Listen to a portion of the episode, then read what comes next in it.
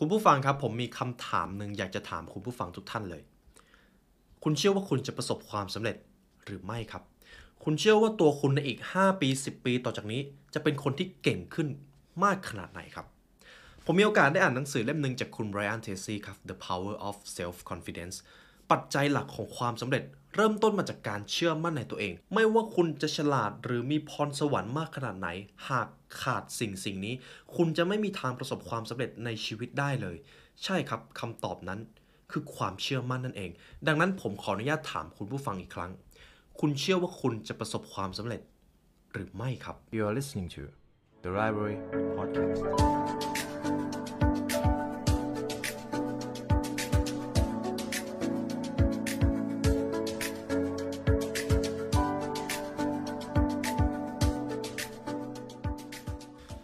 สวัสดีคุณผู้ฟังกันอีกครั้งนะครับ ผมยินดีต้อนรับเข้าสู่ The Library Podcast กันอีกเช่นเคยครับ ใน episode นี้ผมได้นำหนังสือของคุณ Brian Tracy กลับมาทำหนังสือของคุณ Brian Tracy ครับหลายเล่มเลยให้แรงบันดาลใจได้ดีมาก เล่มหนึ่งที่ผมเคยทำไว้ในช่อง The Library ก็คือ 21 on Goals ครับ หนังสือของเขาดีจนผมต้องกลับเอามาทำเป็นรอบที่ 2 และในวันนี้ครับเป็นโอกาสดีมากที่ผมมีโอกาสได้เจอหนังสือเล่มนี้ครับ The Power of Self Confidence คู่มือเพิ่มความกล้าให้ทุกสิ่งที่คุณทำหรือสิ่งที่คุณคิดจะทำในชีวิต จริง ๆ หนังสือเล่มนี้ตีพิมพ์มานานพอสมควรครับ แต่สำนักพิมพ์บ้านเราเพิ่งจะเอามาแปล ก็เป็นโอกาสดีมากที่ผมจะได้นำมาถ่ายทอดเนื้อหาสำคัญของหนังสือเล่มนี้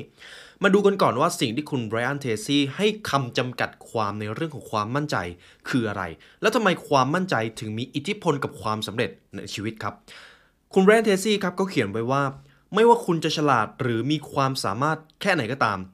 คุณไม่มีทางประสบความสำเร็จได้เลย หากขาดสิ่งนี้ครับ ใช่ครับ ถ้าคุณไม่มีความเชื่อมั่น ถ้าคุณไม่มีความมั่นใจในสิ่งที่ตัวเองทำคุณจะประสบความสำเร็จได้อย่างไร เดี๋ยวตรงนี้ผมให้คุณผู้ฟังมาวิเคราะห์ก่อน ก่อนหน้านี้ครับผมเองก็มีโอกาสไปบรรยายหลายงาน จะมีหัวข้อหนึ่งที่ผมจะพูดอยู่เสมอ ในศตวรรษที่ 20 เรา มักจะเชื่อกันว่า IQ หรือพรสวรรค์หรือต้นทุนฐานะทางบ้านเนี่ยสามารถนิยามความสำเร็จของคนคนหนึ่งได้มากที่สุด แต่เราก็รู้แล้วว่ามันไม่ใช่ความจริงครับคุณผู้ฟัง เพราะว่าทุกวันนี้เราเห็นกันแล้วว่าคนที่ประสบความสำเร็จเขาก็ล้มเหลวครับเขาล้มเหลวบ่อยกว่าเราซะอีก บางคนล้มเหลวถึงขั้นที่ว่า ถ้าเขาต้องล้มอีกครั้งหนึ่งเนี่ยเขาอาจจะล้มละลายเลยก็ได้ แต่เขาก็ยังกล้าที่จะทำตัวแปรนั้นเป็นตัวแปรที่สำคัญมากครับก็คือ ความเชื่อมั่นนั่นเอง นี่คือสิ่งที่สำคัญมาก ผมอาจจะนิยามสั้นๆ ได้เลยว่า ไม่สำคัญครับว่าคุณผู้ฟังตอนนี้จะมีฐานะหรือเปล่า ไม่สำคัญว่าคุณจะมีพรสวรรค์หรือ IQ สูงแค่ไหน แต่ถ้าคุณมีความเชื่อมั่นในสิ่งที่ตัวเองฝัน คุณกล้าเชื่อ คุณกล้าฝันในสิ่งที่ตัวเอง นิยามความสำเร็จไว้ นั่นแหละครับ ความสำเร็จที่จะเกิดขึ้นในอนาคตของคุณในบทนำของหนังสือเล่มนี้ครับ คุณไบรอันเทซี่เขาได้เขียนไว้ว่า ในความเป็นจริงครับ ตัวคุณคุณผู้ฟังเนี่ยแหละครับ มีศักยภาพอันเปี่ยมล้นที่จะประสบความสำเร็จ คุณสามารถบรรลุเป้าหมาย คุณสามารถเติบโตและยิ่งใหญ่ได้เสมอ แต่ในความเป็นจริงสิ่งที่ผู้คนกำลังเจอทุกวันนี้ครับ สิ่งเดียวที่ขวางกั้นระหว่างตัวคุณกับชีวิตที่คุณอยากจะใช้ คือความกลัวทุกรูปแบบ คือความไม่มั่นใจทุกรูปแบบ คุณผู้ฟังมีความฝันครับ ผมเชื่อว่าคุณผู้ฟังมีความฝันแน่ๆ แต่คุณผู้ฟังครับคุณผู้ฟังเคยลังเลในความฝันของตัวเองหรือเปล่าครับผมเชื่อว่าความเชื่อมั่นของเราจะถูกสั่นคลอนตลอดเวลา ตอนเด็กๆ เราเคยมั่นใจมากเลยว่าเนี่ยผมเติบโตมา ผมจะเป็นคนที่ประสบความสำเร็จ ผมจะเป็นมหาเศรษฐี ผมจะเป็นซูเปอร์ฮีโร่แต่ในทุกวันนี้ความเชื่อในตอนเด็กเหล่านั้น ถูกสั่นคลอนไปเรื่อยๆ จนท้ายที่สุด เราไม่กล้าฝันเหมือนสิ่งที่ตอนเด็กเราทำไว้ เรามักจะโดนโลกแห่งความเป็นจริง โลกที่ใครหลาย ๆ คนเชื่อว่านี่แหละมันจะต้องเป็นความจริง แต่ท้ายที่สุดแล้วความจริงมันขึ้นอยู่กับความเชื่อของเรา เรามองโลกผ่านเลนที่ชื่อว่าความเชื่อมั่นของเราครับ นั่นแหละครับคือความจริง ผมมีคำถามหนึ่งที่อยากจะให้คุณผู้ฟังก่อนที่ผมจะพาทุกท่านเข้าไปเรียนในบทเรียนนี้ ผมมีคำถามหนึ่งครับ ถ้าตัวท่านรู้ว่าตัวท่านจะไม่มีทางล้มเหลวเลย ชีวิตนี้ท่านจะไม่ล้มเหลวเด็ดขาด เป้าหมายที่ยิ่งใหญ่ที่สุดที่ท่านกล้าฝันคืออะไรครับ นี่คือคำถามที่ผมอยากจะส่งให้คุณผู้ฟังทุกท่านนะครับ ถ้าชีวิตนี้ไม่ว่าอย่างไรคุณก็จะไม่ล้มเหลว คุณไปลงมือทำอะไร คุณก็จะลุกขึ้นมาสำเร็จได้อีกครั้ง คุณจะสำเร็จลุล่วงแน่ๆ ความจริงก็คือ ถ้าคุณพัฒนาความเชื่อมั่นในแบบที่ตัวคุณไม่ถูกสั่นคลอนขึ้นมาได้ โลกทั้งใบจะต่างไปจากเดิมครับ แค่คุณกล้าเชื่อมั่นในตัวเอง โลกทั้งใบมันจะเปลี่ยนไป นี่คือความจริงไม่มีข้อแม้ใด ๆเดี๋ยวผมจะยกตัวอย่างให้คุณผู้ฟังนะครับ สมมติว่าถ้าคุณผู้ฟังอยู่ดีๆเป็นคนที่เชื่อมั่นตัวเองคุณมั่นใจในสิ่งที่คุณทำนี่จะเป็นสิ่งที่เกิดขึ้นและมันเกิดขึ้นกับตัวผมด้วย เมื่อคุณเชื่อมั่นในตัวเองและความสามารถที่คุณมี คุณจะกล้าตั้งเป้าหมายครับ คุณจะกล้าฝัน คุณจะวางแผนใหญ่ขึ้น นี่คือจุดเริ่มต้นของความสำเร็จทั้งหมด ความสำเร็จทั้งหมดเริ่มจากการกล้าตั้งเป้าหมายครับ เมื่อคุณเชื่อมั่นในตัวเองมากขึ้น คุณจะกลายเป็นคนที่แตกต่างไปจากเดิม ทั้งในชีวิตการทำงาน และเส้นทางอาชีพ บุคลิกภายในของคุณก็จะเปลี่ยนไปด้วย ถ้าคุณทำงานขาย คุณจะกล้าเข้าหาลูกค้ามากขึ้น ไม่จำเป็นว่าคุณจะได้รับการยอมรับหรือถูกปฏิเสธ แค่คุณมีความเชื่อมั่นว่าเนี่ยต่อให้จะถูกปฏิเสธ คุณก็จะไป คุณก็จะไปเรียนรู้ให้มากขึ้น นั่นคือจุดเริ่มต้นของความสำเร็จในชีวิตของทุกท่านครับเอาละครับคุณผู้ฟังและเช่นเคยครับ หากคุณผู้ฟังอยากได้เนื้อหาจากหนังสือ The Power of Self Confidence ครบถ้วนครับ คุณผู้ฟังสามารถซื้อหนังสือเล่มนี้ได้จาก The Library Shop นะครับ หนังสือทุกเล่มในร้านที่ผมส่งไปนะครับ จะมี QR code แนบติดไปด้วยเผื่อคุณผู้ฟังอ่านแล้วไม่เข้าใจหรืออยากฟังเสียงผม คุณผู้ฟังสามารถสแกนฟังได้นะครับ และที่สำคัญคือหนังสือทุกเล่มในร้าน คือหนังสือที่พวกเราคัดเลือกมาให้ และอยากให้ทุกท่านได้อ่านสักครั้งในชีวิตครับ เรามาดูบทที่หนึ่งกัน รากฐานของความเชื่อมั่นในตัวเอง อย่างที่เราได้ทำความเข้าใจกันครับ เราพูดถึงเรื่องของความเชื่อมั่นหรือเรื่องของความมั่นใจ ผมจะใช้คำว่าความเชื่อมั่นเป็นหลักนะครับ เพราะว่า มันก็เกี่ยวข้องกับความมั่นใจเช่นกัน ความเชื่อมั่นมาจากไหน รากฐานจริง ๆ ถูกสั่งสมมาจากช่วงเวลาใดของชีวิต มาดูกันว่าคุณไบรอันเทซี่เขาพูดถึงอย่างไรครับ ก่อนอื่นเลยก็คือผมชอบ quote หนึ่งของคุณวิลเลียมเชกสเปียร์ในโลกนี้ไม่มีสิ่งใดที่ดีหรือร้ายเลย มีแต่ความคิดของคุณเท่านั้น ที่ทำให้มันเป็นแบบที่คุณรู้สึก หนึ่งใน factor หรือปัจจัยที่ว่าเราจะมีความเชื่อมั่นในตัวเองมากน้อยแค่ไหน สิ่งหนึ่งที่เป็นตัวแปรสำคัญครับ คือวัยเด็กของท่านครับ ความคิดและความรู้สึกที่คุณมีต่อตัวเอง รวมถึงสิ่งที่คุณคิดว่าทำได้หรือไม่ได้ เป็นผลรวมของประสบการณ์และการวางเงื่อนไขที่คุณสั่งสมมาทั้งชีวิตครับ หรือพูดได้อีกอย่างก็คือประสบการณ์ในวัยเด็กประสบการณ์ที่เราสั่งสม ความเชื่อมั่นที่ถูกสั่นคลอนมาตั้งแต่เด็ก ๆ จริง ๆ แล้ว มันจะไม่มีผลกับความสำเร็จของคุณเลย ถ้าคุณไม่เชื่อในสิ่งที่คุณกลัวแต่ส่วนใหญ่แล้วความเชื่อหรือความเชื่อมั่นในตัวเองความมั่นใจที่คุณมีต่อตัวเอง ล้วนแล้วเกิดจากประสบการณ์ในวัยเด็กครับ เพราะวัยเด็กเราอินพุตอะไรต่างๆ มาเยอะมาก และเราคัดกรองไม่ได้ ถ้าพูดถึงในแวดวงการพัฒนาตัวเองครับ ในหนังสือเล่มนี้เขาบอกเลยว่า เขาจะมีหลักการหรือกฎแห่งการกลายเป็นครับ สมมุติว่าคุณผู้ฟังอยากจะพัฒนาตัวเอง กฎหนึ่งที่เราจะต้องมาทำความเข้าใจก่อนก็คือ เราแต่ละคนจะอยู่ในกระบวนการกลายเป็นบางสิ่งบางอย่างอยู่เรื่อยๆ ทุกๆ เรื่องของการพัฒนาตัวเองครับ จะมีบางสิ่งบางอย่างเปลี่ยนไปอยู่เสมอ ผมจะสมมุติสถานการณ์ให้ฟัง ตอนนี้คุณผู้ฟังฟังพอดแคสต์ผมอยู่ใช่ไหมครับ หากคุณผู้ฟังมองไปรอบๆตัวเนี่ย มันจะแทบไม่มีอะไรเปลี่ยนไปเลย แต่จริง ๆ แล้วตอนนี้คุณกำลังพัฒนาตัวเองอยู่ คุณผู้ฟังกำลังกลายเป็นคนที่ดีกว่าเดิม ซึ่งคุณอาจจะไม่ได้รู้สึกเลย แต่จริง ๆ แล้วจุดจุดๆนี้แหละครับ มันมีการเปลี่ยนแปลงเกิดขึ้น เราค่อยๆ พัฒนาและเติบโตขึ้นตามความคิดและอินพุตที่คุณใส่เข้าไปในความคิดของตัวเอง และทีนี้ครับอีกความสำคัญหนึ่งที่เราจะต้องตระหนักก็คือ ความคิดไหนหรือความเชื่อไหนที่มีอิทธิพลต่อเรามากที่สุด คุณผู้ฟังเชื่อว่าคุณจะประสบความสำเร็จหรือเปล่าครับ ผมถามแค่คำถามเดียว คุณเชื่อว่าคุณจะประสบความสำเร็จหลังจากนี้หรือไม่ คุณผู้ฟังลองตอบกับตัวเองนะครับ และไม่ว่าคุณผู้ฟังจะเชื่อว่าคุณจะประสบความสำเร็จหรือไม่ สิ่งที่คุณเชื่อนั่นคือความจริงที่คุณกำลังจะเจอ การเปลี่ยนแปลงทางความคิดได้รับอิทธิพลส่วนใหญ่มาจากความคิดที่คุณให้ความสำคัญ ยิ่งเราพูดความคิดหรือความเชื่อแบบไหนบ่อยๆ กับตัวเอง อีกไม่นานเราก็จะเชื่อ และความเชื่อนั้นก็จะกลายเป็นความจริง สมมติเราถูกปลูกฝังมาตั้งแต่เด็ก ๆ เลยว่า อย่าคิดนอกกรอบอย่าไปทำอะไรเสี่ยงๆอยู่ในชีวิตที่มั่นคงและพอเราเชื่อแบบนั้นบ่อยๆ เราถูกอินพุตเข้ามาบ่อยๆ เราก็จะเชื่อแบบนั้นจริงๆ นั่นก็จะกลายเป็นความจริงในชีวิตของเรา แต่เราสามารถเปลี่ยนแปลงได้ครับ แต่คนที่เปลี่ยนแปลงได้นั้น ไม่ใช่คนอื่น คือตัวท่านเอง ผมชอบประโยคนี้ที่คุณไบรอันเทซี่เขาได้เขียนไว้ครับ ถ้าคุณเอาแต่คิดถึงสิ่งใด สิ่งนั้นก็จะกลายเป็นจริง นี่คือกฎของโลกใบนี้ ถ้าคุณใช้เวลาคิดถึงสิ่งใดก็ตามได้นานพอและมากพอ มันจะกลายเป็นส่วนหนึ่งของกระบวนการการกระทำในชีวิตในที่สุด ซึ่งมันจะส่งผลต่อทัศนคติและพฤติกรรม เป็นคำพูด เป็นนิสัย เป็นโชคชะตาครับ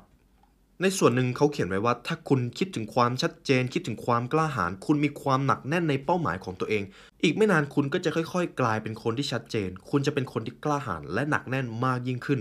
ยิ่งคุณคิดถึงคนที่คุณอยากจะเป็น และคุณเชื่อว่าคุณสมบัติเหล่านั้น คุณมีแน่ๆ คุณสามารถสร้างขึ้นมาได้ คุณก็จะปลูกฝังความคิดเหล่านั้น ลงไปในจิตใต้สำนึกครับ ดังนั้นครับผมขออนุญาตถามอีกรอบนะครับ คุณผู้ฟังเชื่อว่าคุณจะประสบความสำเร็จหรือไม่ครับ เอาละครับ ผมได้พูดถึงความสำคัญของความเชื่อไปแล้ว แล้วเราก็ได้รู้แล้วว่าจุดเริ่มต้นของความเชื่อมั่นทั้งหมดในชีวิตมาจากไหน เรามาดูกันว่าแล้วถ้าเราอยากจะสร้างความเชื่อมั่นของเราตั้งแต่วินาทีนี้เลยล่ะ เราอยากจะยกระดับ confidence ของเราเนี่ยเราต้องทำอย่างไร เรามาเริ่มตรงส่วนนี้กันครับ เริ่มจากภายใน ถ้าอยากแสดงความเชื่อมั่นให้ตัวเองออกมาภายนอกเนี่ย คุณต้องพัฒนามันให้สมบูรณ์แบบตั้งแต่ภายในครับคำถามก็คือ แล้วต้องทำอย่างไรล่ะ คุณไบรอันเทซี่ก็เขียนไว้ว่า รากฐานของความเชื่อมั่นในตัวเอง คือการใช้ชีวิตให้สอดคล้องกับค่านิยม และเป้าหมายส่วนลึกในใจ คนที่เชื่อมั่นในตัวเองมากที่สุด คือคนที่เข้าใจตัวเองครับคำคำว่าเข้าใจตัวเองเนี่ยผมจำได้ว่าช่วงปีนี้ที่ผ่านมาผมพูดบ่อยมาก เรื่องของการเข้าใจตัวเองเป็นอะไรที่สำคัญมาก เราต้องเรียนรู้ที่จะเข้าใจตัวเองให้มากขึ้นอยู่ตลอดเวลา ไม่มีทางที่เราจะเข้าใจตัวเองร้อยเปอร์เซ็นต์ครับ แต่นี่ก็อาจจะเป็นข้อดี เดี๋ยวผมจะอธิบายคร่าวๆว่าการเข้าใจตัวเองเนี่ยคืออะไรและทำไมมันสำคัญ สมมุตินะครับ ถ้าคุณผู้ฟังเป็นคนที่เข้าใจตัวเอง แล้วอยู่ดีๆ คุณเจอโอกาสบางอย่างที่คุณจะต้องไปลงมือทำคุณจะรู้ว่าโอกาสนี้เนี่ยคุณควรจะทุ่มเทพลังงาน และเวลาไปกับโอกาสนี้หรือไม่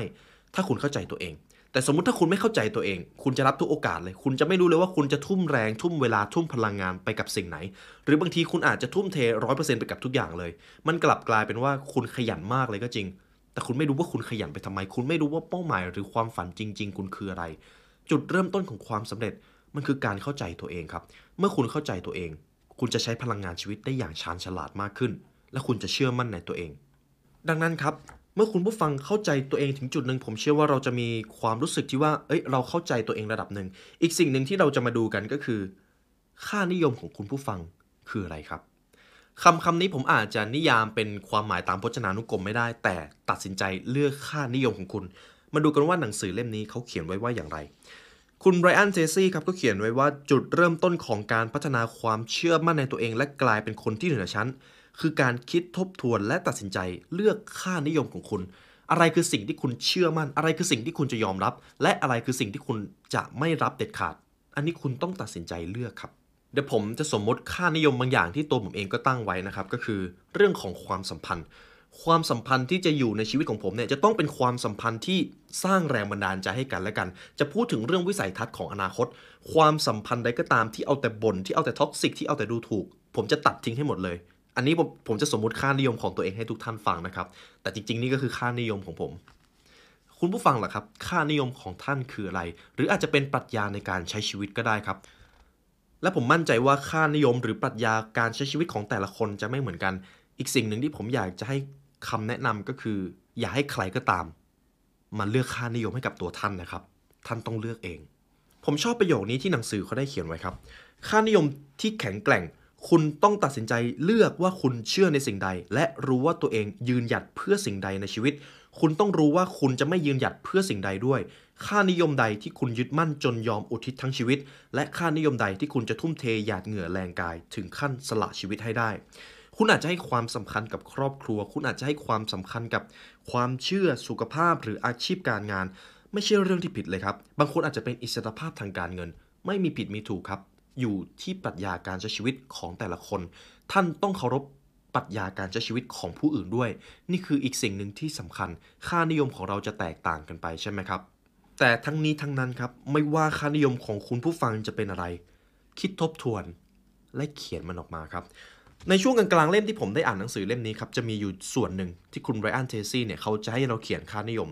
ผมอยากให้คุณผู้ฟังนึกถึงคำครับ word นะครับเป็นคำคำไหนก็ได้ที่สามารถสะท้อนค่านิยมของคุณผู้ฟังออกมาได้ เช่น ร่ำรวย มั่งคั่ง ซื่อสัตย์สุขภาพดี มองโลกในแง่ดี อะไรก็ได้ครับ ผมอยากให้คุณผู้ฟัง list ออกมาให้หมดเลยที่ เป็นคำเกี่ยวกับค่านิยมของตัวคุณผู้ฟังเอง อันนี้ผมลองทำครับได้ผลมาก คุณผู้ฟังอาจจะ stop คลิปผมก่อนก็ได้นะครับ แล้วลองไปเขียนดูว่าค่านิยมเนี่ยคืออะไร เขียนเป็นคำออกมาครับ และเดี๋ยวหลังจากนั้นผมจะบอกต่อว่า เราควรจะทำอะไรกับค่านิยมเหล่านั้น เรามาดูตรงนี้กันก่อน ผมเชื่อว่าพอคุณผู้ฟังฟังถึงตรงนี้ก็น่าจะคิดภาพถึงค่านิยมของตัวเองออกแล้ว ในหนังสือเล่มนี้ครับเขาบอกต่อเลยว่า หากเรามีค่านิยม ค่านิยมจะทำให้เราเชื่อมั่นในตัวเองได้ก็ต่อเมื่อ เราเข้มงวดกับตัวเอง เมื่อคุณตัดสินใจที่จะยึดมั่นในค่านิยมใดก็ตาม มันจะกลายเป็นสิ่งที่ฝ่าฝืนไม่ได้ในทันทีครับ สมมุตินะครับ ผมเขียนค่านิยมของตัวเองว่าเป็นคนที่ซื่อสัตย์ผมจะไม่มีทางโกหกเด็ดขาด เพราะเมื่อผมโกหก ผมกำลัง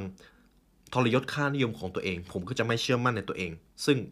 เราไม่ต้องการแบบนั้นแน่ๆ สิ่งใดก็ตามที่เป็นค่านิยมของคุณ คุณจะต้องยึดถืออย่างเหนียวแน่น และพยายามใช้ชีวิตให้สอดคล้องกับสิ่งนั้น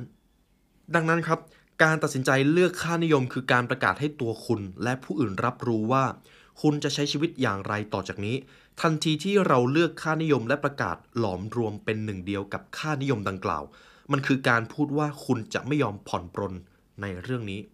โดยไม่มีข้อแม้ใด ๆหนึ่งในจุดประสงค์ที่ทำไมเราถึงควรให้ความสำคัญกับค่านิยมของชีวิตนะครับ เพราะว่าความเชื่อมั่นในแบบที่ไม่สามารถถูกสั่นคลอนเนี่ย ส่วนใหญ่จะเกิดมาจากการยึดมั่นในค่านิยมของตัวเอง มันคือการมีจุดยืนอย่างแน่วแน่ว่าชีวิตนี้เราจะทำสิ่งนี้เราจะเสียสละเพื่อสิ่งนี้ นี่คือสิ่งที่เราเชื่อมั่นมาทั้งชีวิต นั่นแหละครับค่านิยมของพวกเรา ทีนี้คำถามที่ตามมาก็คือ แล้วถ้าเราไม่ได้ซื่อสัตย์ต่อค่านิยมของตัวเองล่ะ สมมติเคยตั้งค่านิยมนี้ไว้ว่าจะเป็นคนที่มีความเข้มงวดในเรื่องของการดูแลสุขภาพ แต่พอถึงจุดหนึ่งไม่อยากดูแลสุขภาพแล้วถ้าเราละเลยค่านิยมของตัวเองจะเป็นอย่างไร มาดูกันว่าหนังสือเล่มนี้เขาบอกว่าอย่างไรครับ หลักการของความซื่อสัตย์หรือการยึดมั่นในค่านิยมที่เลือก จะเป็นกฎแห่งจักรวาล เมื่อใดก็ตามที่คุณฝ่าฝืน หรือผ่อนปรนกับค่านิยมของตัวเอง คุณจะไม่หลีกหนีจากผลลบของมันได้ ความซื่อสัตย์เป็นคุณสมบัติของคนที่ประสบความสำเร็จ หากไม่ซื่อสัตย์ต่อค่านิยม นอกจากจะทำให้เกิดผลร้ายในระดับที่สะสม คุณยังต้องเผชิญกับความเครียดในการ ไม่กล้าเชื่อมั่นในตัวเอง เพราะคุณไม่สามารถทำในสิ่งที่คุณเชื่อได้ ดังนั้นครับ ผมจึงได้ประโยคนึงก็คือ ใช้ชีวิตให้สอดคล้องกับสิ่งที่คุณเชื่อ นั่นไม่ใช่เพียงสิ่งที่คุณทำแต่มันเป็นสิ่งที่คุณเป็น คุณผู้ฟังเชื่อในอะไรครับ คุณเชื่อว่าคุณจะประสบความสำเร็จหรือไม่ค่านิยมของท่านคืออะไร อันนี้ผมส่งคำถามให้คุณผู้ฟังเยอะมาก เพื่อที่ว่าทุกคนจะได้คุยกับตัวเองนะครับและอีกสิ่งหนึ่งที่มันจะตามมาก็คือ เมื่อเรามีค่านิยมและใช้ชีวิตสอดคล้องตามค่านิยม นี่จะเป็นสิ่งที่ทุกคนต้องการครับ คือการได้เป็นตัวของตัวเอง คุณผู้ฟังอยากเป็นตัวของตัวเองไหมครับ คุณผู้ฟังเคยรู้สึกว่าในบางช่วงเวลาคุณไม่ได้ใช้ชีวิตในแบบที่เป็นตัวของตัวเอง มันทรมานไหมครับ มันอึดอัดไหมครับ นี่แหละครับคือจุดเริ่มต้นของการเป็นตัวของตัวเองทั้งหมดเลยที่ผมได้พูดมาใน episode นี้ เพราะสุดท้ายแล้วการใช้ชีวิตอย่างตรงไปตรงมาหมายความว่า คุณไม่ได้แกล้งที่จะเป็นคนอื่น คุณไม่ได้เสแสร้งหรือหลอกตัวเอง คุณแค่กำลังเผชิญหน้ากับชีวิต คุณกำลังเจอกับความสัมพันธ์ และคุณกำลังรับมือสถานการณ์ในแบบที่เป็นอยู่จริง ๆ ไม่ใช่แบบที่คุณหวังให้เป็น การใช้ชีวิตอย่างตรงไปตรงมาหมายความว่า คุณจะไม่พาตัวเองไปอยู่ในสถานการณ์ที่ทำให้คุณไม่มีความสุข หรือรู้สึกว่ามันไม่ควรเกิดขึ้นกับคุณเลยเอาละครับ คุณผู้ฟังผมได้พูดถึงเรื่องค่านิยม ซึ่งเป็นรากฐานของความเชื่อมั่นมาแล้ว ก่อนหน้านี้ผมเองก็ให้คุณผู้ฟังได้ลองลิสต์หรือลองคิดดูว่าค่านิยมในชีวิตของคุณผู้ฟังเนี่ยคืออะไร ทีนี้ครับผมอยากให้คุณผู้ฟังวางค่านิยมทั้งหมด แล้วลองเลือกค่านิยมมาแค่ 3 อย่างเท่านั้นที่คุณให้ความสำคัญสูงที่สุดแค่ 3 อย่างครับ 3 อย่างเท่านั้น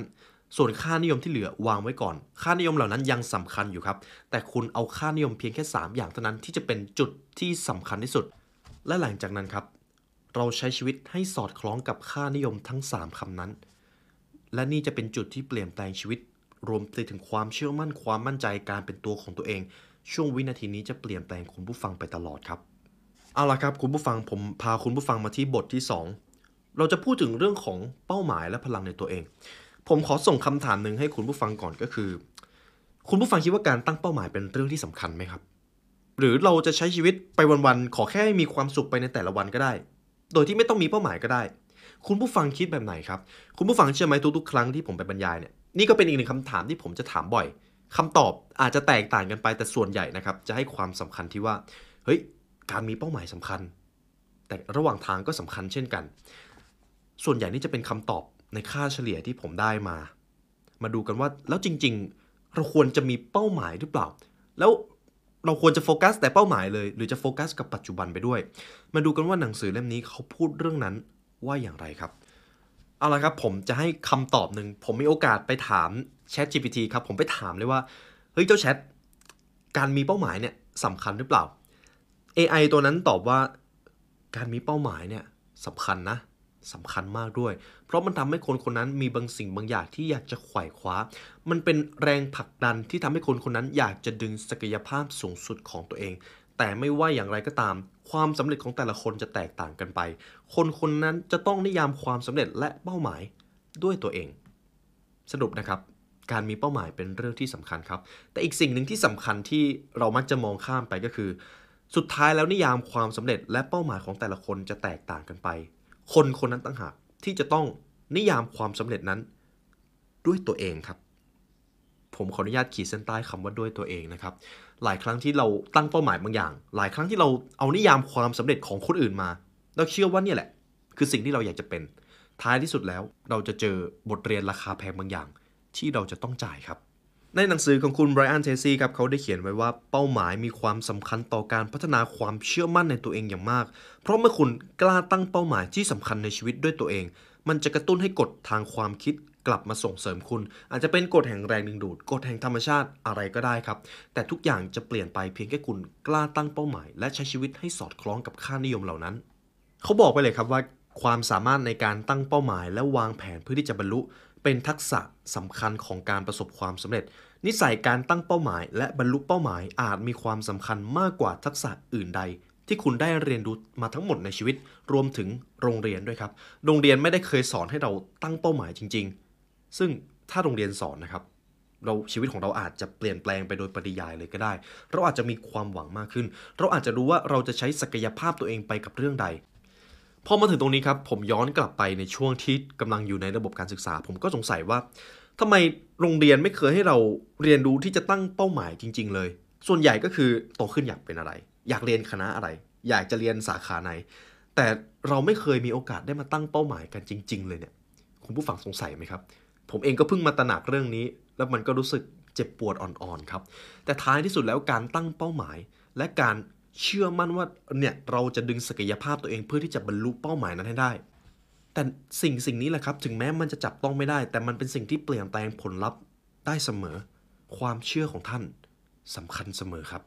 ทีนี้ครับไหนๆเราก็พูดถึงเรื่องของการตั้งเป้าหมายแล้ว คุณ Brian Tracy เขาก็ได้เขียนกฎของการตั้งเป้าหมายไว้เยอะพอสมควร ผมได้นำหลักของการตั้งเป้าหมายเนี่ยมาให้คุณผู้ฟังใน EP นี้ด้วย เดี๋ยวจะเป็นเวิร์กช็อปให้เราได้ทำกัน ผมอยากให้คุณผู้ฟังหยิบสมุดกับปากกามาก็ได้ครับ หรือถ้าไม่ถนัดเนี่ยนอนและคิดตามอยู่ก็ได้ครับเผื่อบางท่านกำลังฟังตอนนอนอยู่ อันดับแรกครับ ให้คิดหรือเขียนรายการความฝันของคุณขึ้นมา ใช้เวลาคิดดูครับ สมมุตินะครับว่าคุณไม่มีข้อจำกัดใด ๆ เลย ทั้งเรื่องเวลาการเงินความรู้หรือคอนเนคชันคุณไม่มีข้อจำกัดใด ๆ เลย ความฝันที่คุณจะตั้งในชีวิตคืออะไร ทั้งที่ในความเป็นจริงแล้ว คุณไม่ได้มีข้อจำกัดเหล่านั้นเลยครับ คุณคิดไปเอง โลกนี้มีทรัพยากรอุดมสมบูรณ์กว่าที่คิด และทรัพยากรที่คุณมีอยู่ในตอนนี้ คือความคิดของคุณครับ นั่นคือทรัพยากรที่ทรงคุณค่าที่สุดที่ธรรมชาติได้สร้างมา ทีนี้ครับผมเชื่อว่าทุกท่านก็ได้เริ่มเขียนเป้าหมายของตัวเองมาบ้างแล้ว ขั้นตอนต่อไปครับ หลังจากเขียนเป้าหมายทั้งหมดออกมา ขั้นตอนต่อไปก็คือ การจัดลำดับความสำคัญครับ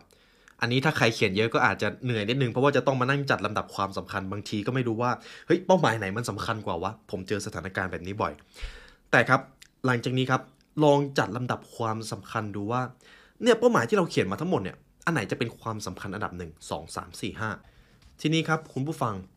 เอาเป้าหมายที่สำคัญทั้งหมด 5 ข้อเก็บไว้กับตัวเอง ส่วนที่เหลือวางไว้ก่อน เดี๋ยวตัวคุณในอนาคตจะจัดการเอง เอาเป้าหมายที่สำคัญที่สุด 5 ข้อเท่านั้น นั่นจะเป็นส่วนหนึ่งของค่านิยมของท่านครับ สุดท้ายแล้วสิ่งที่สำคัญที่สุดในการตั้งเป้าหมายก็คือการเลือกเป้าหมายที่สำคัญที่สุดจากเป้าหมายทั้งหมด ถ้าเราเขียนเป้าหมายมาสักร้อยข้อและทุกเป้าหมายสำคัญหมดเลย มันจะกลายเป็นว่า ไม่มีเป้าหมายไหนที่สำคัญครับ ดังนั้นจัดลำดับความสำคัญเลือกมา 5 ข้อเท่านั้น และหลังจากนั้นครับกำหนด deadline ครับกำหนด deadline ว่าคุณจะทำให้เป้าหมายนี้สำเร็จในวันไหน เดือนไหน ปีไหน คุณทำได้ครับ คุณทำได้เสมอ เพราะมนุษย์เป็นสิ่งมีชีวิตที่ชอบผัดวันประกันพรุ่งเป็นชีวิตจิตใจส่วนหนึ่งคือธรรมชาติของเรา ถ้าเราไม่กำหนด deadline ครับ เป้าหมายนั้นมันจะแทบไม่เกิดขึ้นเลย ดังนั้นกำหนด deadline ครับย้ำนะครับ กำหนด deadline ครับ เพราะไม่ว่าอย่างไรเราต้องกำหนดเวลาของเป้าหมายหลักให้ชัดเจน เลือกเส้นตายที่สมเหตุสมผล แต่ต้องท้าทายความสามารถแล้วเขียนมันออกมา ถ้าเป็นเป้าหมายในระยะยาวเช่น 2 ปี 5 ปี 10 ปี ให้แบ่งเป้าหมายนั้นออกมาเป็นส่วนย่อย และเมื่อคุณได้จัดลำดับเป้าหมายทั้ง 5 ข้อนั้นแล้วคุณได้มีเดทไลน์แล้วพยายามทบทวนเป้าหมายของคุณในทุกๆวัน ซึ่งผมเองจะเป็นคนที่ชอบเขียนเป้าหมายก่อนนอนครับ มันกลายเป็นกิจวัตรไปแล้ว ผมรู้สึกเลยว่าทุก ๆ ครั้งที่ได้เขียนทุก ๆ ครั้งที่ได้ไปนอนแล้วตื่นมา เอ้ยมันรู้สึกมีแรงบันดาลใจในการตื่นขึ้นมา คุณผู้ฟังน่าจะเคยมีบางช่วงเวลาที่ตื่นมาแล้วมีพลังมากเลย ผมว่าช่วงเวลานั้นเป็นช่วงเวลาที่ดีมาก เพราะเมื่อใดก็ตามที่เรามีพลังในการตื่นขึ้นมาเนี่ย มันหมายความว่าเรามีความสุขในการใช้ชีวิต ผมเองก็ไม่ชอบช่วงเวลาที่ตื่นมาแล้วหมดไฟมากเลย ผมเองก็เคยเจอช่วงเวลาแบบนั้น มันไม่มีความสุขเลยครับ แต่พอมีเป้าหมายที่ชัดเจนได้เขียนมันออกมาก่อนนอนพยายามทบทวนเป้าหมายตัวเอง เหมือนมีความสุขในการได้ตื่นนอนครับ และผมอยากให้ทุกท่านได้เจอความรู้สึกแบบนั้นด้วยเช่นกันเอาละครับผมพาคุณผู้ฟังมาถึงบทสุดท้ายนะครับหนังสือเล่มนี้ผมจะนำเนื้อหาหลักๆ มาให้ และผมเชื่อว่าเท่าที่ผมสรุปมาทุกท่านสามารถเอาไปเปลี่ยนแปลงและพัฒนาชีวิตของตัวเองได้เลย ในส่วนนี้ครับในส่วนแรกผมพูดถึงเรื่องความเชื่อมั่น ในส่วนที่ 2 เราได้พูดถึงเรื่องการาตั้งเป้าหมายไปแล้ว จะเป็นเรื่องของความคิด ในส่วนที่ 3 จะเป็นเรื่องของการไป take action ถ้าหากเราจะ take action ถ้าหากเราจะลงมือทำเนี่ย มันต้องมีอะไรที่เราควรจะเรียนรู้บ้าง บทนี้ครับเพิ่มพูนความสามารถและความเชี่ยวชาญ เฉพาะตัว คุณภาพชีวิตของคนคนหนึ่งขึ้นอยู่กับความมุ่งมั่นสู่ความเป็นเลิศ ไม่ว่าคนคนนั้นจะมีอาชีพอะไรก็ตาม สมมตินะครับอะตอนนี้ผมเป็นเจ้าของธุรกิจ หากผมอยากจะเชี่ยวชาญในสิ่งที่ทำผมจะต้องมีกรอบความคิดที่ว่า ธุรกิจที่ผมทำอยู่จะต้องเป็นเบอร์หนึ่งให้ได้ คุณผู้ฟังก็เช่นกัน ตอนนี้คุณผู้ฟังมีความเชี่ยวชาญ คุณผู้ฟังมีงานที่ทำอยู่ กรอบความคิดหนึ่งที่จะทำให้เราเติบโตในสิ่งที่ทำก็คือ คุณจะต้องเป็นที่หนึ่งในความเชี่ยวชาญของคุณให้ได้ นี่คือกรอบความคิดครับ มันจะทำให้คุณกล้าเชื่อมั่นในตัวเอง มันจะทำให้คุณเรียนรู้ที่จะดึงศักยภาพตัวเองออกมาได้ มันเกิดจากความเชื่อมั่น มันเกิดจากการกล้าคิดว่าเนี่ยคุณจะเป็นเบอร์หนึ่งในสิ่งที่คุณทำคุณเชื่อมั่นในตัวเองขนาดไหนครับ คุณไรอันเทซี่เขาได้เขียนไว้ว่า ตัวคุณจะมีความสุข มีความพอใจกับชีวิต และเชื่อมั่นในตัวเองได้ ก็ต่อเมื่อ คุณรู้ว่าคุณสามารถทำสิ่งที่สำคัญต่อทั้งตัวเอง และคนอื่นได้อย่างยอดเยี่ยมจริง ๆ เท่านั้นสองคำถามที่เราควรตอบให้ได้ก็คือ สิ่งสำคัญนั้นคืออะไร และมันน่าจะเป็นอะไรได้บ้าง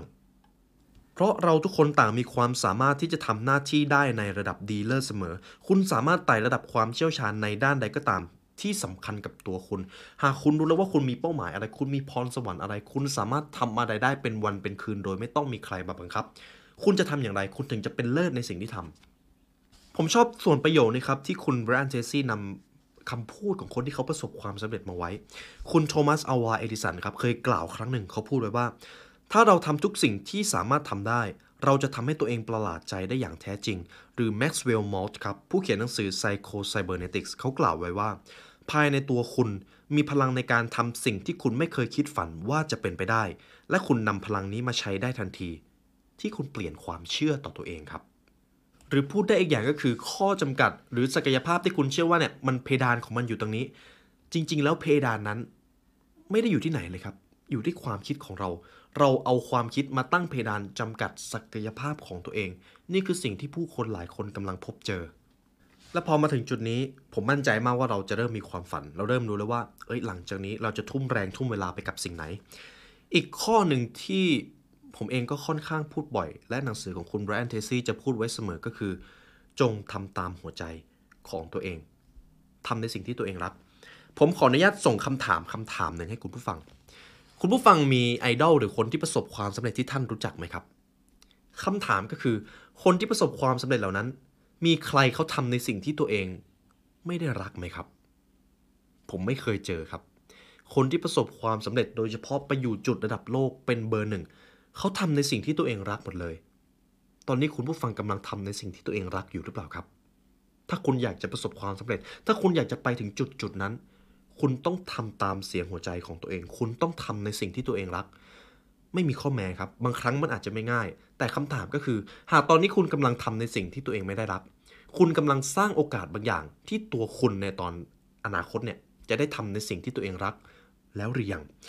ประวัติศาสตร์มนุษยชาติครับจะถูกเขียนขึ้นจากเรื่องราวของคนที่กล้าเดินตามความฝันของตัวเอง แทบทั้งหมดเลย การทำสิ่งที่เหมาะกับตัวเองด้วยความทุ่มเทสุดหัวใจ ไม่ว่าตอนนี้สถานการณ์ของคุณจะเป็นอย่างไร ประตูแห่งความเป็นไปได้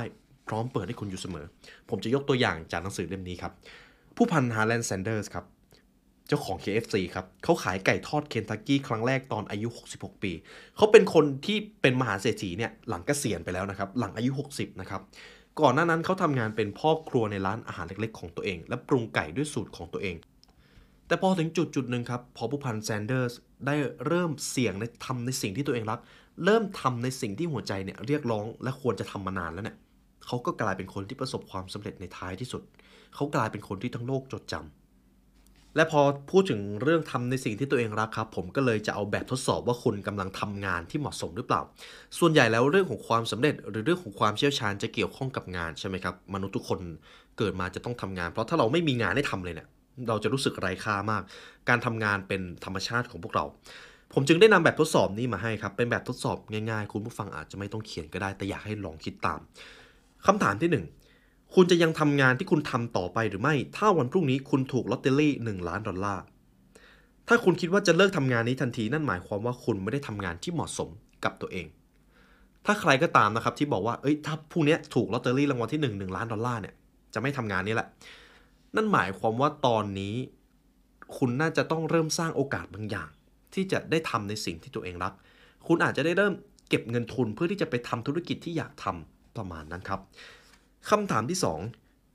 หากคุณทำงานในช่วงเวลาที่ทำงานเนี่ยคุณดูนาฬิกาตลอดเลย คนที่ได้ทำงานที่ไม่เหมาะสมกับตัวเองจะเหลือบมองนาฬิกาอยู่ตลอดเวลา เขาจะคิดแค่ว่าเริ่มงานและเลิกงานกี่โมง ส่วนคนที่ได้ทำงานที่เหมาะสมกับตัวเอง จะแทบไม่สนใจเรื่องเวลาเลย อันนี้เป็นคำถามง่ายๆนะครับ และคุณผู้ฟังก็ต้องลองดูพฤติกรรมของตัวเอง หากในแต่ละวันคุณรู้สึกว่าคุณโฟล์กับงานที่ทำได้บ่อยมากเลย นั่นอาจจะมีความเป็นไปได้สูงว่าคุณกำลังทำในสิ่งที่ตัวเองรักครับ แต่ไม่ว่าต่อให้ผมจะทดสอบทุกท่านด้วยวิธีใด การเลือกงานที่เหมาะสม การเลือกที่จะทำในสิ่งที่ตัวเองรัก คือสิ่งที่จะทำให้คุณเชื่อมั่นและภาคภูมิใจในชีวิตของตัวเอง นั่นคือสิ่งที่ท่านต้องการใช่ไหมครับ มันไม่ใช่แค่เฉพาะในเรื่องงานเท่านั้นที่จะดีขึ้น แต่รวมไปถึงทุกๆ ด้านในชีวิต อีกสิ่งหนึ่งที่มองข้ามกันไปไม่ได้ครับ ตัวผมเองก็เคยเป็นอดีตหน่วยรบพิเศษก็จะพูดถึงเรื่องของการฝึกอะไรบางอย่างให้เชี่ยวชาญ อีกสิ่งหนึ่งที่เขาจะให้ความสำคัญมาก สมมุติว่าเราเข้ามาเป็นทหารเนี่ยฝีมือทักษะในการทำงานก็จะแตกต่างกัน สิ่งหนึ่งเขาจะให้ความสำคัญมากก็คือเรื่องของชั่วโมงบินครับ ชั่วโมงบินเป็นอะไรที่สำคัญมาก สมมุติว่าคุณผู้ฟังอยากจะเชี่ยวชาญอะไรก็ตามแล้วไม่รู้ว่าเฮ้ยมันต้องมีเทคนิคอะไรบ้างเอ้ยจะต้องไปเรียนรู้จากใคร อาจจะยังไม่จำเป็นครับ สิ่งหนึ่งที่เราควรให้ความสำคัญสูงสุดเลยก็คือชั่วโมงบินในสิ่งที่ทำยิ่งเรามีชั่วโมงบินในการทำงานหรือความเชี่ยวชาญที่เราอยากจะได้มากเท่าไหร่ มันก็มีแนวโน้มว่าเทคนิคต่างๆเนี่ยมันจะตามมาในท้ายที่สุด หากเราอยากเชี่ยวชาญ หากเราอยากจะเก่งอะไรเรื่องใดเรื่องหนึ่ง ชั่วโมงบินเป็นอะไรที่มองข้ามไม่ได้เลย ดังนั้นครับคุณผู้ฟังให้ความสำคัญกับชั่วโมงบินให้มาก เดี๋ยวเทคนิคมันจะตามมาเองครับ อันนี้จะเป็นเรื่องของความเชี่ยวชาญในสิ่งที่คุณอยากจะทำเอาละครับ นี่ก็เป็นเนื้อหาหลักๆ ทั้งหมดที่ผมนำมาให้คุณผู้ฟัง สุดท้ายนี้สิ่งที่ผมอยากจะส่งต่อผ่านหนังสือเล่มนี้ เพียงแค่ตัวท่านมีความปรารถนาและความตั้งใจในสิ่งที่ตัวเองทำและเชื่อมั่นว่าคุณทำได้ คุณก็จะพัฒนาความเชื่อมั่นในตัวเองแบบที่ไม่สามารถถูกสั่นคลอน คุณสามารถพัฒนาบุคลิกภาพใดก็ได้ตามที่ต้องการ นั่นคือ growth mindset สุดท้าย กุญแจที่จะไขไปสู่ความเชื่อมั่นในตัวเอง ถูกเขียนโดยโดโรเทียแบรนด์เธอกล่าวไว้ในปี 1935 ว่า เส้นทางสู่ความสำเร็จคือการทำตัวเรากับว่ามันเป็นไปไม่ได้เลยที่จะล้มเหลว และมันจะเป็นเช่นนั้นจริง ๆ ความแตกต่างที่แท้จริงระหว่างผู้ชนะกับผู้แพ้ คือการลงมือทำและการแก้ตัว คุณผู้ฟังเป็นนักลงมือทำหรือนักแก้ตัวครับ มันเป็นความแตกต่างระหว่างคนที่ลงมือทำกับคนที่พูดว่าจะทำและมันก็เป็นความแตกต่างระหว่างคนที่สร้างอิทธิพล และแรงสั่นสะเทือนให้โลกใบนี้ได้ กับคนที่เฝ้าแต่บ่นเฝ้าแต่โทษคนอื่น เฝ้าแต่ดูโลกหมุนไปเรื่อยๆความรับผิดชอบที่ยิ่งใหญ่ที่สุดของคุณ คือการฝึกตัวเองให้เป็นนักลงมือทำหรือปฏิบัติตัวจนกว่าคุณจะเข้าถึงอารมณ์ และการเชื่อมั่นในสิ่งที่คุณเป็น คุณมีหน้าที่ที่สำคัญที่สุดในการพยายามทุกวิธีทางที่จะเอาชนะอุปสรรค คุณจะกลายเป็นคนที่มีพลัง จากนี้ครับ คุณผู้ฟังคือคนที่เชื่อมั่นในตัวเอง ไม่มีสิ่งใดมาหยุดคุณไว้ได้ เมื่อคุณพัฒนาความเชื่อมั่นในตัวเองแบบที่ไม่ถูกสั่นคลอนขึ้นมาทำไมทุกเป้าหมายจะเป็นไปไม่ได้ล่ะครับ นี่ก็เป็นบทเรียนจากหนังสือ The Power of Self Confidence นะครับ คู่มือเพิ่มความกล้าให้ทุกสิ่งที่คุณทำหรือสิ่งที่คุณคิดจะทำในชีวิต ผมชอบหนังสือเล่มนี้มากจริง ๆ ผมมั่นใจว่าเนี่ยไม่ใช่ครั้งแรกที่คุณเคยได้ยินบทเรียนเหล่านี้ แต่ทุกๆ ครั้งที่ผมได้อ่านหนังสือทำนองนี้ ผมจะรู้สึกมีแรงบันดาลใจ สุดท้ายแล้วความคิดของเราก็จำเป็นที่จะต้องถูกขัดเกลาตลอดเวลา สมมุตินะครับเมื่อ 2 ปีที่แล้วผมอ่านหนังสือเกี่ยวกับเรื่องของการพัฒนาตัวเองระดับหนึ่งแล้วผมก็ไม่อ่านอีกเลย ความรู้เหล่านั้นจะหายไปเรื่อยๆครับผมเองก็จะต้องมาทบทวนจะต้องมาเคาะสนิม เอาความรู้เอาความเชื่อมั่นของตัวเองเนี่ยกลับมาเรื่อยๆ นี่คือเสน่ห์ของการเรียนรู้นะครับ ผมว่า บางทีเราเรียนรอบเดียวเราอาจจะยังไม่เข้าใจ แต่พอเราอ่านไปเรื่อยๆ พอเราได้บทเรียนความเชื่อมั่นความสำเร็จจากบุคคลอื่นๆ ให้มันหลากหลาย เราจะมีความคิดที่เปิดกว้างมากขึ้น นี่คือสิ่งที่ผมกำลังรู้สึกอยู่ตอนนี้ครับแล้วคุณผู้ฟังมีความคิดเห็นกับหนังสือเล่มนี้อย่างไรบ้าง คุณเชื่อว่าคุณจะประสบความสำเร็จหรือเปล่าครับ ผมน่าจะพูดได้เกือบประมาณ 7-8 รอบแล้วคำถามนี้ แต่มันเป็นคำถามที่สำคัญครับ เพราะอย่างน้อย คุณผู้ฟังก็ได้คุยและเข้าใจตัวเองมากขึ้น และในวันนี้ครับหากคุณผู้ฟังฟังมาถึงตรงนี้ก็ขอบคุณและรู้สึกเป็นเกียรติมากจริง ๆ ในวันนี้ครับได้เวลาสมควรแล้วหากคุณผู้ฟังอยากใช้เวลาเรียนรู้ผ่านการฟังนะครับอยากใช้เวลาเรียนรู้ฟังคอนเทนต์ภาษาอังกฤษ คุณผู้ฟังสามารถใช้แอปพลิเคชัน Storytel นะครับในราคาพิเศษเดี๋ยวผมจัดทิ้งลิงก์ไว้ให้ข้างล่าง หรือถ้าคุณผู้ฟังอยากซื้อหนังสือเล่มนี้ครับคุณผู้ฟังสามารถซื้อหนังสือเล่มนี้ได้จาก The Library Shop นะครับเดี๋ยวผมจะทิ้งลิงก์ไว้ให้ข้างล่างเช่นกัน และในวันนี้ครับเช่นเคยครับขอบคุณมากเป็นเกียรติมากจริง ๆ ที่มาเรียนรู้ด้วยกัน ได้เวลาอันสมควรแล้วทีมงาน The Library และผมขอลาไปก่อน ขอให้วันนี้เป็นวันที่ดีของทุกๆท่านครับ สวัสดีครับ